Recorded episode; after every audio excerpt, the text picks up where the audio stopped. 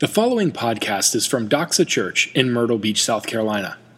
For more information about Doxa Church, please visit us online at www.doxachurch.org. Good morning, church.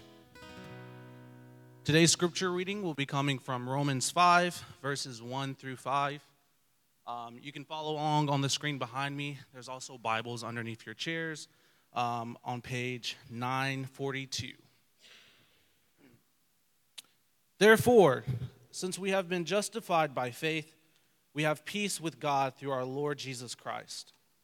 Through him, we have also obtained access, access by faith into this grace in which we stand, and we rejoice in hope of the glory of God. Not only that, but we rejoice in our suffering, knowing that suffering produces endurance, and endurance produces character, and character produces hope. And hope does not put us to shame, because God's love has been poured into our hearts through the Holy Spirit who has been given to us. This has been the reading of God's word. You may be seated. So here's what we believe as Christians. So uh, if you're here in this, in this room, we're all at different stages in life, all different places, right? Uh, there are some of you guys in here, and you, you're, you're a Christian, and maybe you've been a Christian a while, but man, your walk with the Lord is going really strong. It's going really great, and that is awesome. Uh, there are those of us here who are going through suffering. And, and, and here's the truth. And again, not to be morbid like uh, Tyson was saying, but here's the truth. I once heard a preacher say this, and it, I found it uh, now 42 years old and been walking with the Lord for a long time. Here's something I found to be true uh, is that every single person in this room, uh, we are either in suffering, going through suffering, or about to go through suffering. And that's really good news, right? But that's just the human condition. As great as life often is, that that's the human condition. We are all either in suffering, going, uh, coming out of suffering, sorry, in suffering, or about to go into suffering. That's sort of where, where we are. And so some of you are in here and you're actually, you are, you are really suffering right now. Maybe you're physically suffering. Maybe you're going through some difficult time in your, your family or in your work or something else. Like you're really suffering. It's hard for you right now. Some, some of you like, man, I'm, I, am a Christian and I'm here, but man, my walk with Jesus, I really feel like he's far away. It's really faltering. I'm barely walking with him right now. And, and I don't even know where, I, where he and I stand together right now. Uh, some of you are here in this room and, and you're would be like more of a skeptic, or you're here just trying to like experience, like, what is this Christianity thing about? Here's a message for, for all of us here this morning. Here's what we believe as Christians. We believe that the gospel changes everything. Uh, absolutely everything. We believe that the gospel changes everything. And, and that's because what we believe as Christians is that the gospel uniquely and supremely addresses, hear, hear that, the gospel uniquely and supremely addresses the deepest problems of mankind and this whole entire world.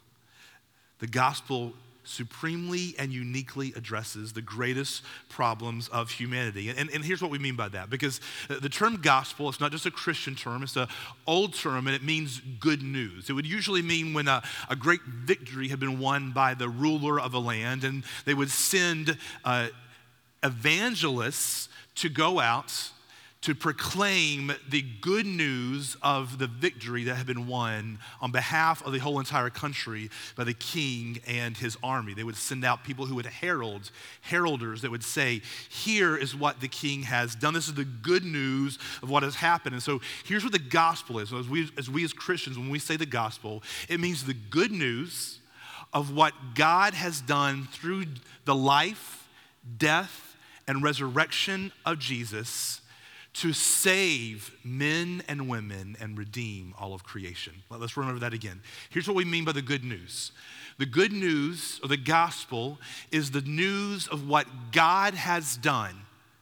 Hear that. It's not advice about how you get right with God, it's not advice about how you can be a better person. It's not advice about here's what you've done and here's how you can make up for what you've done as a human being.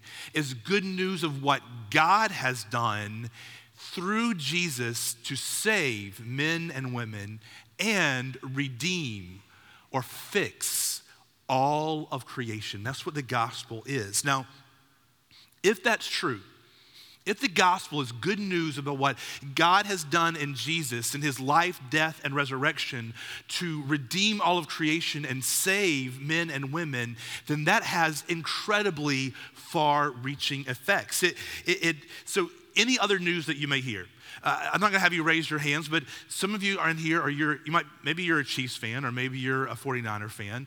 I'm going to re- wear red tonight to the party that I'm going to, so I'm going to like come out good on either way. But you know, it, maybe you're, you're a fan of one of those teams, and, and tonight, when that your team wins, that will be incredibly good news for you. But it'll only reach so far in your life. Now, some of you may read, like, have heard, like, really amazing news that had incredibly far reaching effects in your life. Like news, hey, honey, look at these three lines on this little test I bought. And whether you thought it was good news or not at the time, that is, has incredibly far reaching effects on your life. Uh, you, maybe you've got it, received a call like, hey, your your rich uncle has passed away or hey those numbers that you put on that card like they've come through and you've like you have a windfall of cash coming your way and those incredibly good news that would have far reaching effects of your life but even the best biggest news that each of us have received that we have heard it only reaches so far right? Like when we got the news uh, in May that a two week old daughter was going to be arriving at our house in 48 hours, that had incredibly, that was great news, and it had incredibly far reaching effects in our household. It had been, just to give you an idea, I love to, you guys are probably here, some of you are tired of hearing this, but to give you an idea, the last time we had an infant in our house was the same year that the iPhone came out. So, let me tell you, Broken sleep at age 42 is a way different story than broken sleep at 40. I was up last night at 2 o'clock and then again at 5 o'clock because our daughter maintains that she wants to eat every three hours, even though we tell her she should be able to last for the whole entire night.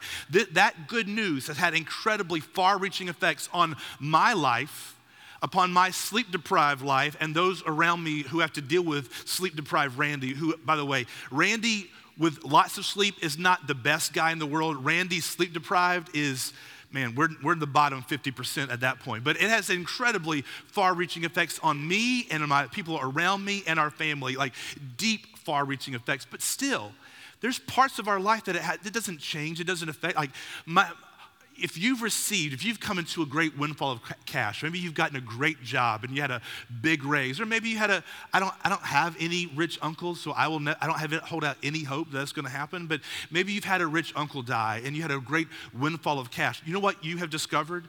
Eh, that is good news and has changed a large extent of your life, but it hasn't changed the very core of your being. Because nothing no matter how good that news may be, no matter who you married, how many kids you had, how much money you suddenly had in your bank, nothing fixes the core problem of any of us, right? Nothing fills that hole. Nothing fixes that deep inner longing that we have for something more, this sense that something's not quite right with me and with this world.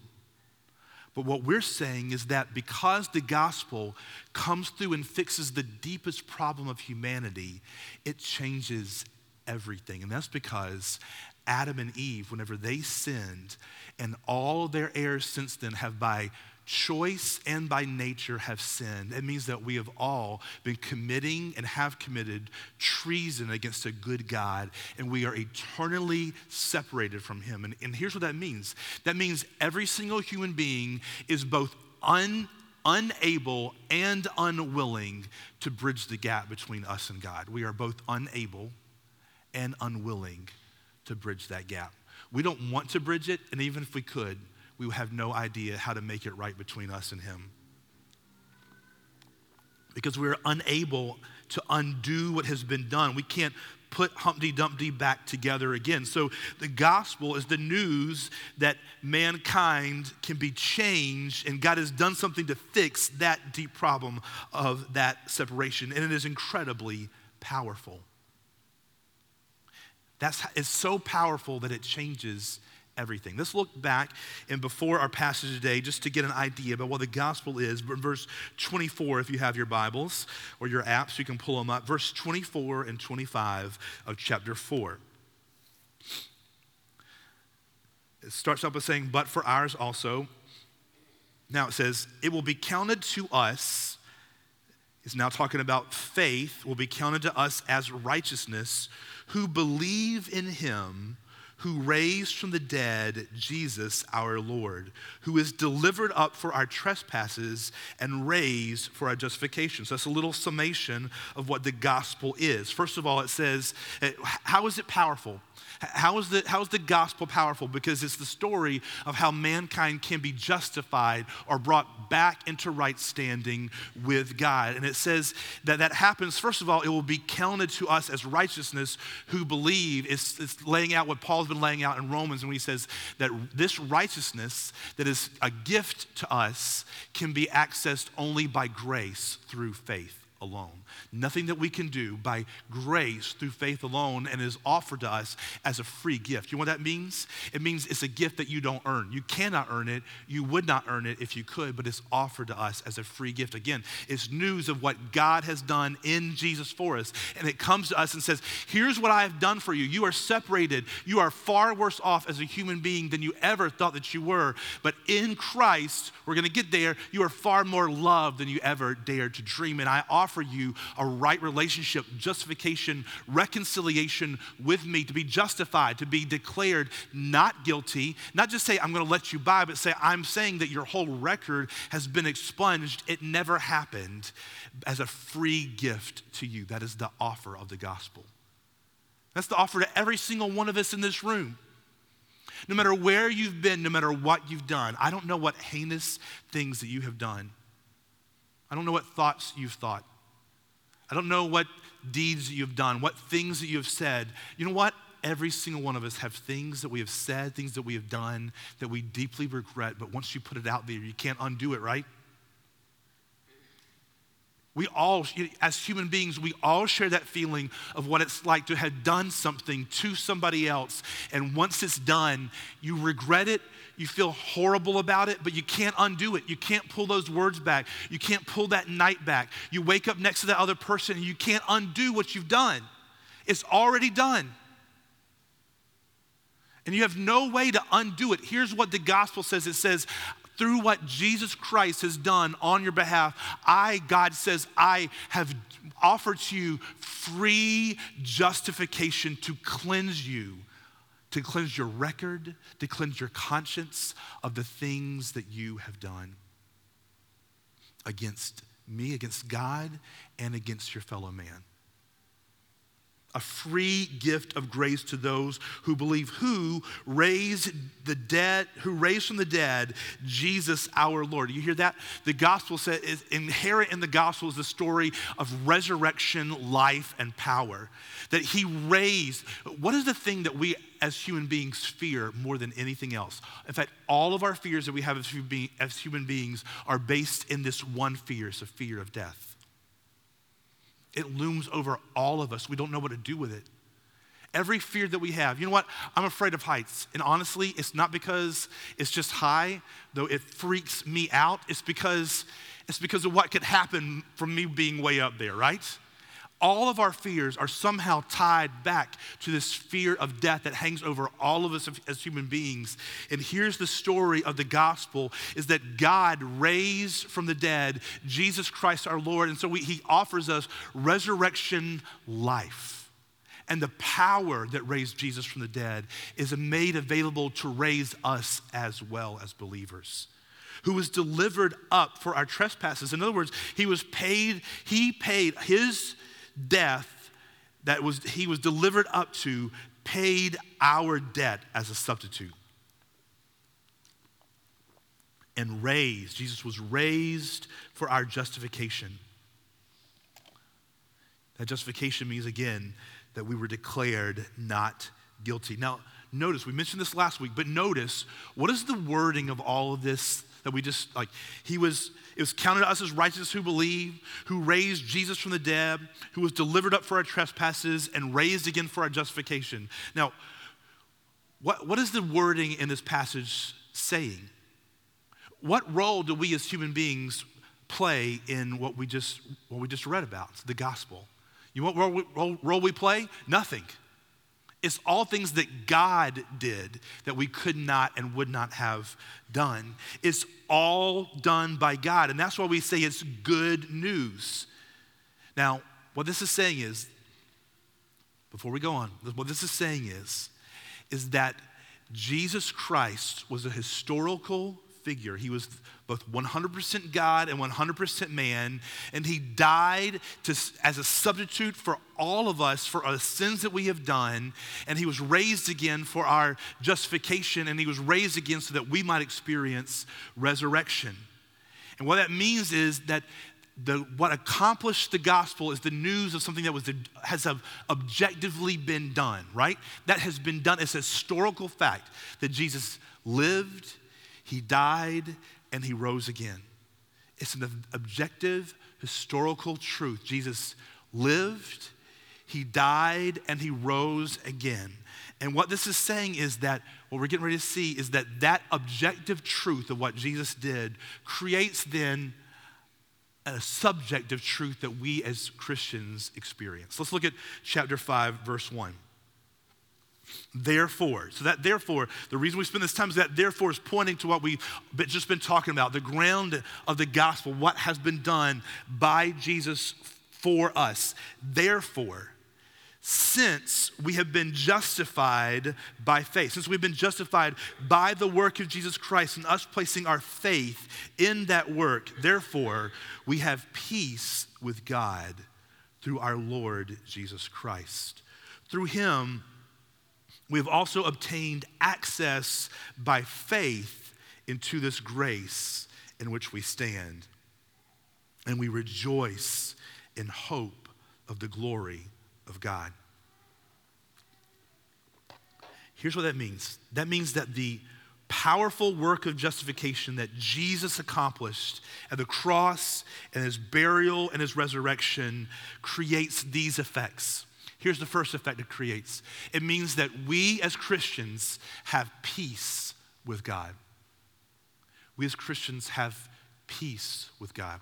There's this picture back in the garden before sin happens where Adam and Eve are living in the garden, and there's what's called uh, the, the Jewish concept of shalom or peace. It means there was wholeness, it means everything was right. It means they, they were walking around, they were naked, and they were not ashamed. Adam and Eve, they weren't fighting and bickering back and forth. There was no jockeying for position between them. In fact, it says that it was the habit of God to come down in the cool of the day, and Adam and Eve would walk with God in the garden in the cool of the day. God gave them a job. He said, Go and be fruitful and multiply. He said, Go and subdue the earth. He, he told them they, they went out, they started naming the animals. They had a job to play. They were the rulers, if you will, of creation, the apex of God's creation, the one part of creation that was created in His image. All creation created good, but they cr- were created in God's image, and there was shalom or perfection or peace. And it's that that every single one of us long for. But whenever they sinned,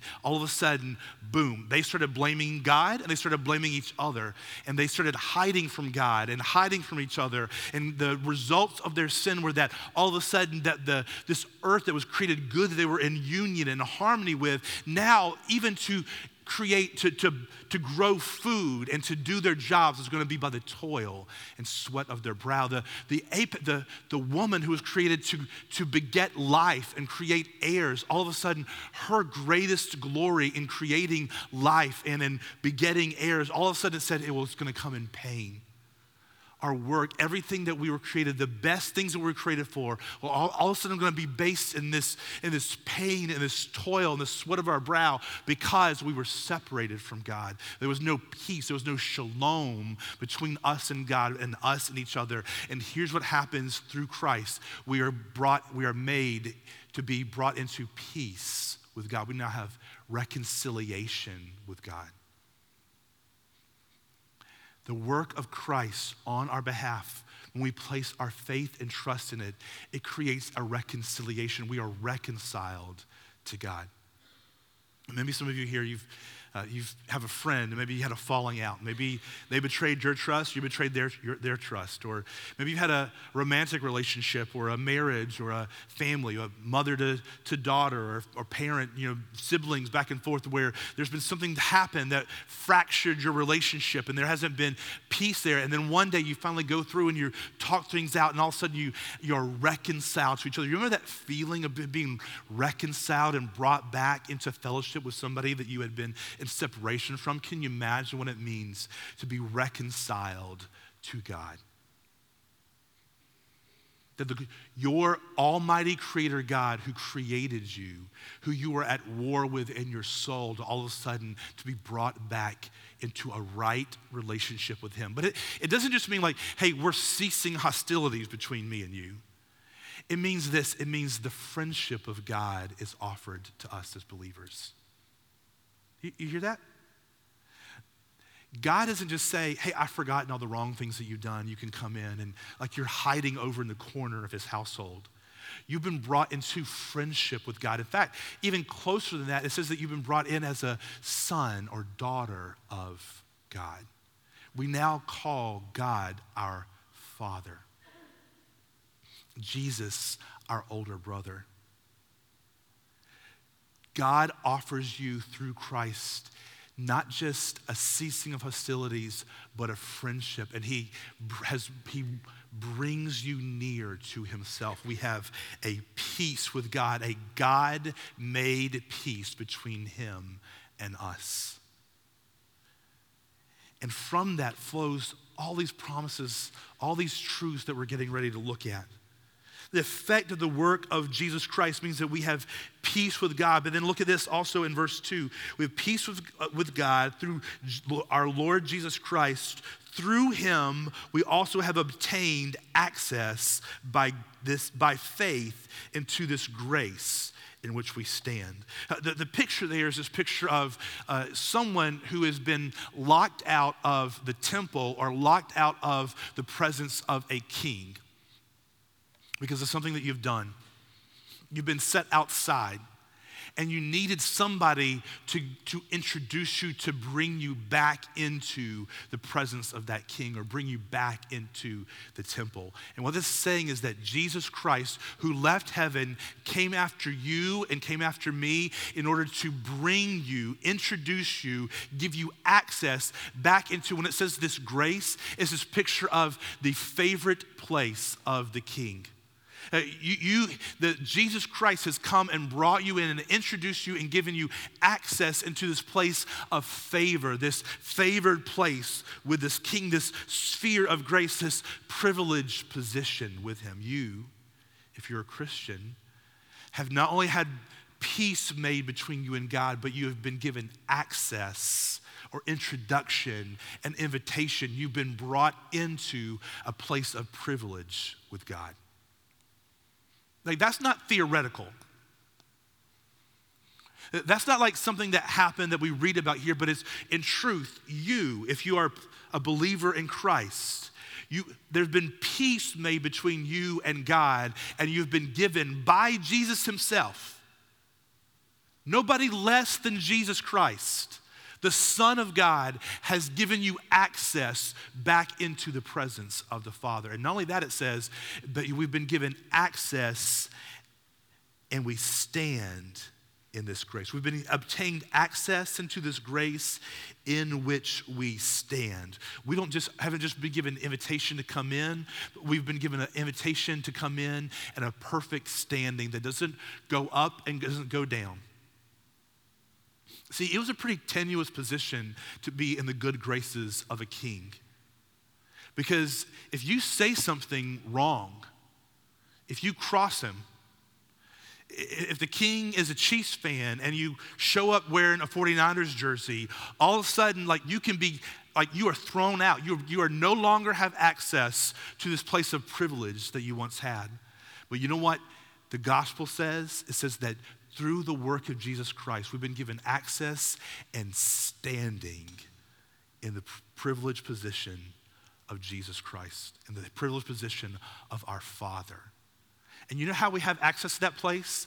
Because Jesus' substitutionary death, not, not only did he substitute, stand as a substitute for our penalty of our sin, but he now stands as our substitute in the presence of the Father. So all the standing that he has before him is given and obta- is poured out and covers us. Nothing you have done and nothing you will do can separate you from the love of our God, our Lord. Nothing. Nothing. Some of you cussed out your spouse on the way over here. Some of you did some terrible things last night. Some of you came in feeling weighed down by sin. Here's the news to you if you're a believer in Christ. Now, if you're not a believer in Christ, you're outside of this privileged position with God. But the free offer of grace to you says, bow your knee and come into what Christ has offered to you. But no matter what you've done, if you're a believer, no matter what you did the moment before you walked in those doors, no matter what you're thinking about right now, you have not been lowered in his estimation. You've been not kicked out of his presence because you didn't make your way into his presence by your work. You made your way into his presence through Christ's work on your behalf, and you stay there. You have standing with God continually because of Christ's work on your behalf. And you know what that creates? Look at the end of verse 2.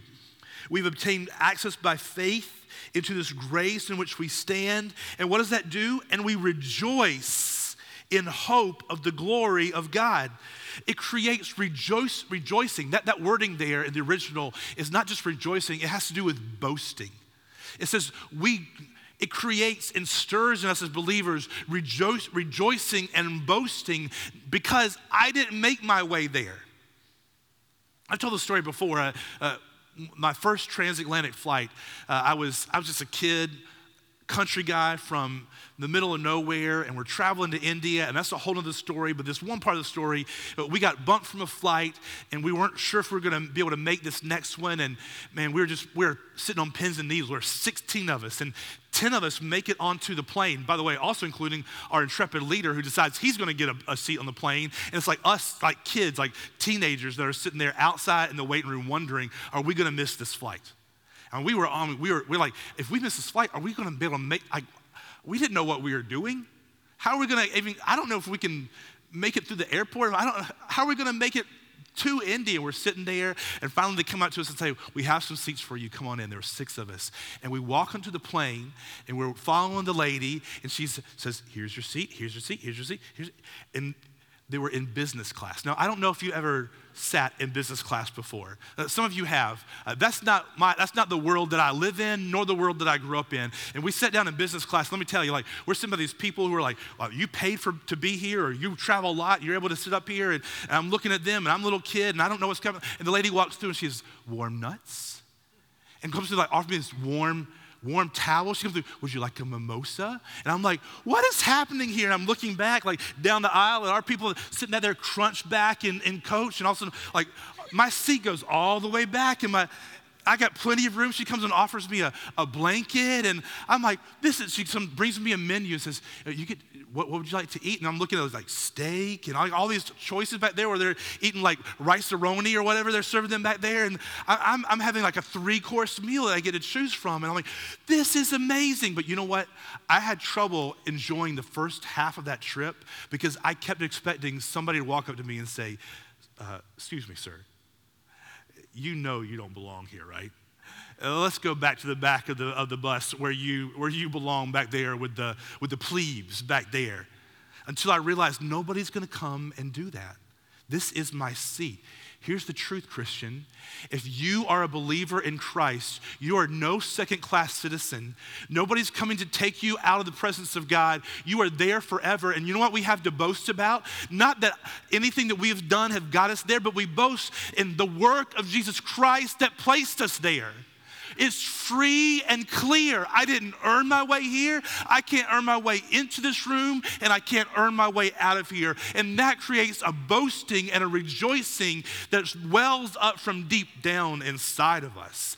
And it's a hope of glory. You know what that means? Because of what I know what Christ did 2,000 years ago, I know what he's gonna do. And I don't know whether it's gonna be tomorrow or 2,000 years from now, but I know he's coming again in glory to rule and reign and redeem creation. And because of what he objectively did then, I know what he's gonna objectively do then in the future, and I rejoice in a hope of glory because he's coming again. And here's what I know He's coming again in glory, and he's going to rule and reign. He's going to showcase his nature and his character to the whole entire creation, and every knee will bow and every tongue will confess. And I won't be ashamed to be a Christian. I'll be standing up strong and proud and boasting in his presence. And you know what else it says? It says that I'm going to be changed into the glory that reflects him as well. I'm going to share in his glory, that my sin and sickness is going to be gone gone. My frailty is going to be gone. I'm going to be athletic,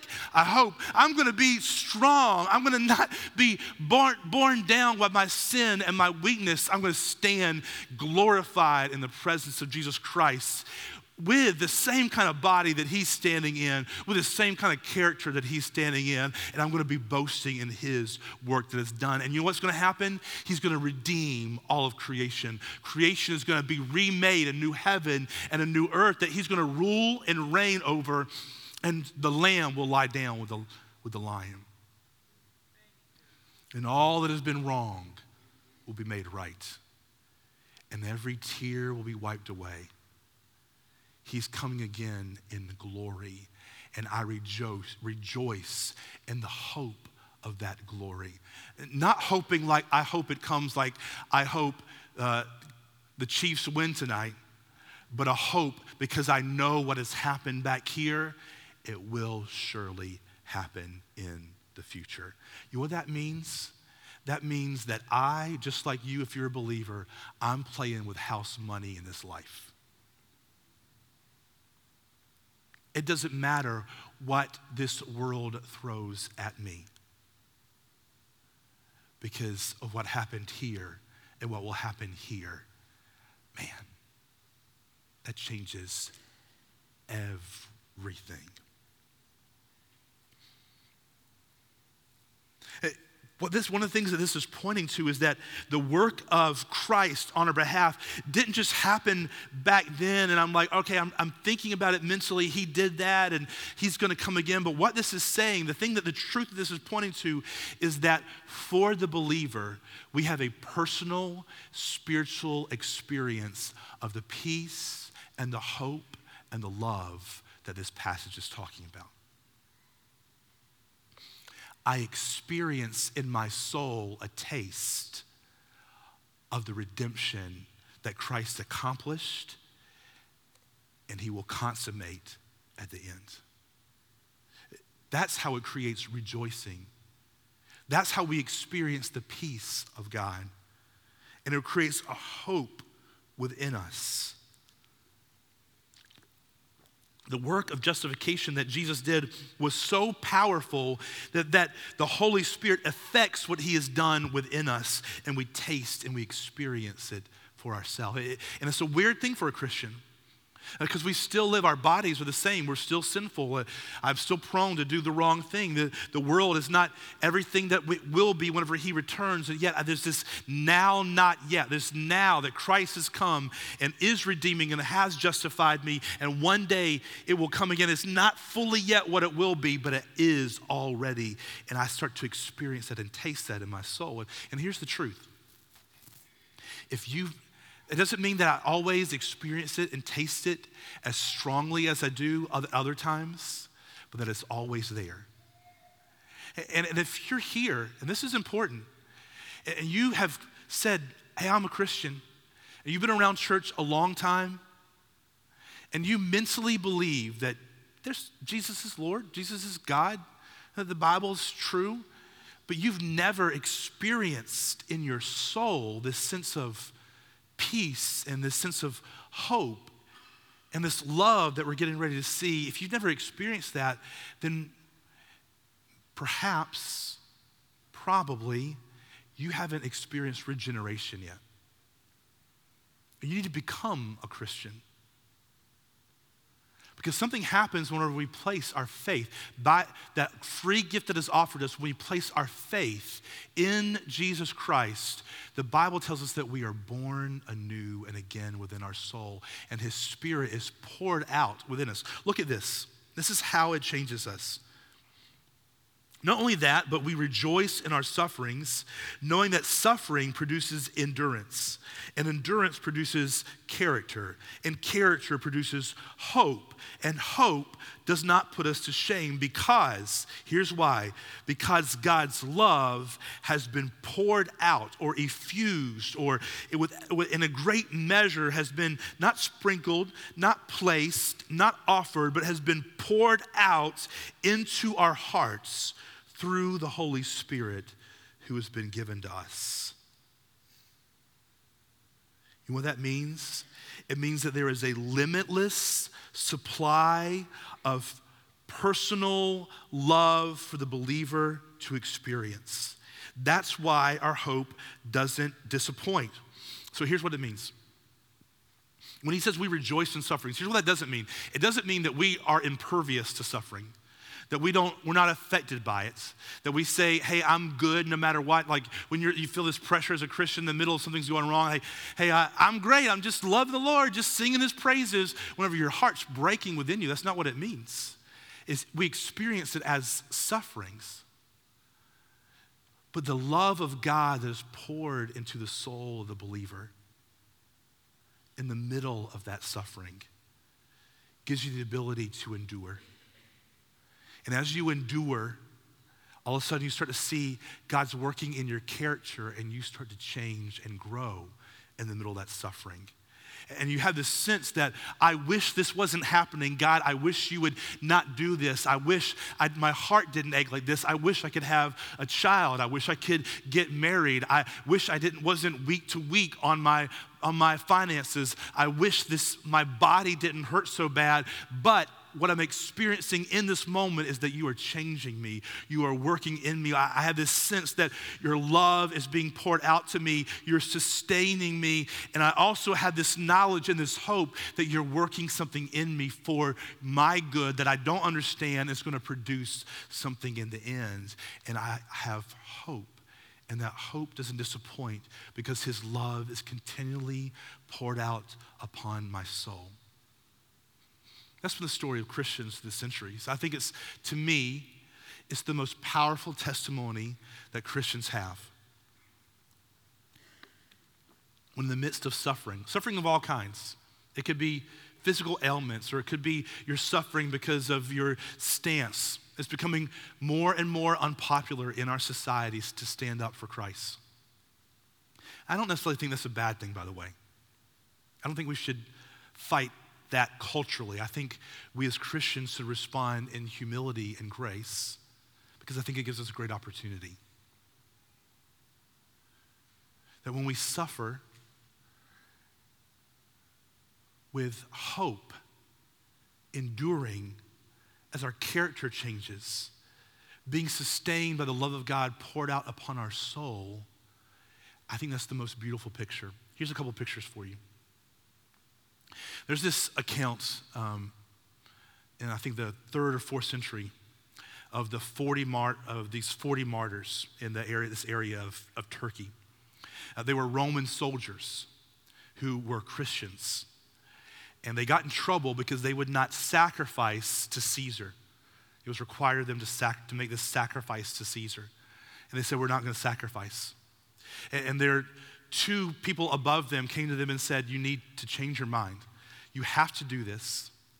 Caesar has commanded it. You have, and they said, but it will be worse for us if we sacrifice to Caesar and we acknowledge him as God when we serve the one true God. We won't do it. And so here's what they came down and said to, in order they wanted to make an example of these believers. And so they said, here's what we're going to do. It's the middle of the winter, is in Turkey. They said, we're going to strip you down and we're going to put you in the middle of this frozen lake.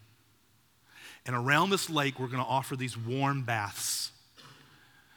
And we're going to sit you out there in the middle of this lake until you recount, naked, exposed to the elements, until you recount, uh, recant your allegiance to the God of Christianity. And if you don't, you will die exposed to the elements. But if you do, these warm baths are waiting for you on the outside out here. Uh, as the light started to go down and, and night started to fall, and they could no longer see, it was hard for them to see the 40 believers, the 40 naked soldiers in the middle of that lake. You know what they started to hear? They heard singing from these believers. And they kept expecting them to, to turn away, to stop. They didn't, kept on going, kept on going. Finally, there was one soldier who barely made it and crawled to the edge and said, I give up. He was so weak from exposure to the elements, they, as soon as they put him in the warm bath, he died. But here's the thing that happened one of the soldiers standing around the lake watching saw, as he was looking in the middle, light shining above these believers as they were singing. And he said that he saw the spirit, he saw spirits the uh, angels ready to accept and draw these believers into heaven. And he said, I will not let their number go broken. And he threw off his clothes and ran to the middle of the lake. And they found all 40 now again. The next day died. There's a story of a, another man who uh, was going to be burned at the stake as a heretic because uh, of his beliefs in Christ. And he had, he was a, had a cellmate who told him, I'm very afraid. Burning at the stake is an incredibly painful way to die. He said, I know that we've been believing that God's grace is sufficient for us, but I'm concerned, I'm afraid. He said, Please do this for me. Whenever the flames engulf you, if you find that God's grace is sufficient, raise a finger so I can know. The next day, as he was bound to the stake and the flames were engulfing him. And his, literally, his charred hand, he held up two fingers. More than sufficient. More than enough. I don't say those stories to gross you out. Here's what I'm saying this to, to encourage all of us in this room that no matter what situation that you are in, no matter how hard it may be, no matter how hard the situation may be that you're going into, no matter what we face in life as believers, the objective, finished work of Jesus Christ on our behalf ensures us that his, He will be glorified and we will meet Him and we will be Him with Him in a glorified state. And His love that is poured out, effused upon our heart, is enough to sustain us. It's more than enough to sustain us, even through the heartache, even through the pain, even through the most difficult time, with rejoicing in the hope of glory. That's a powerful picture. And that's what I hope in all of our lives the people around us see. Most of us probably won't face something as dramatic as either of those two stories. But I pray that through endurance and growth in our character and hope, His love being poured out and upon our souls, that the people around us would see something that stands out to them that would glorify Jesus.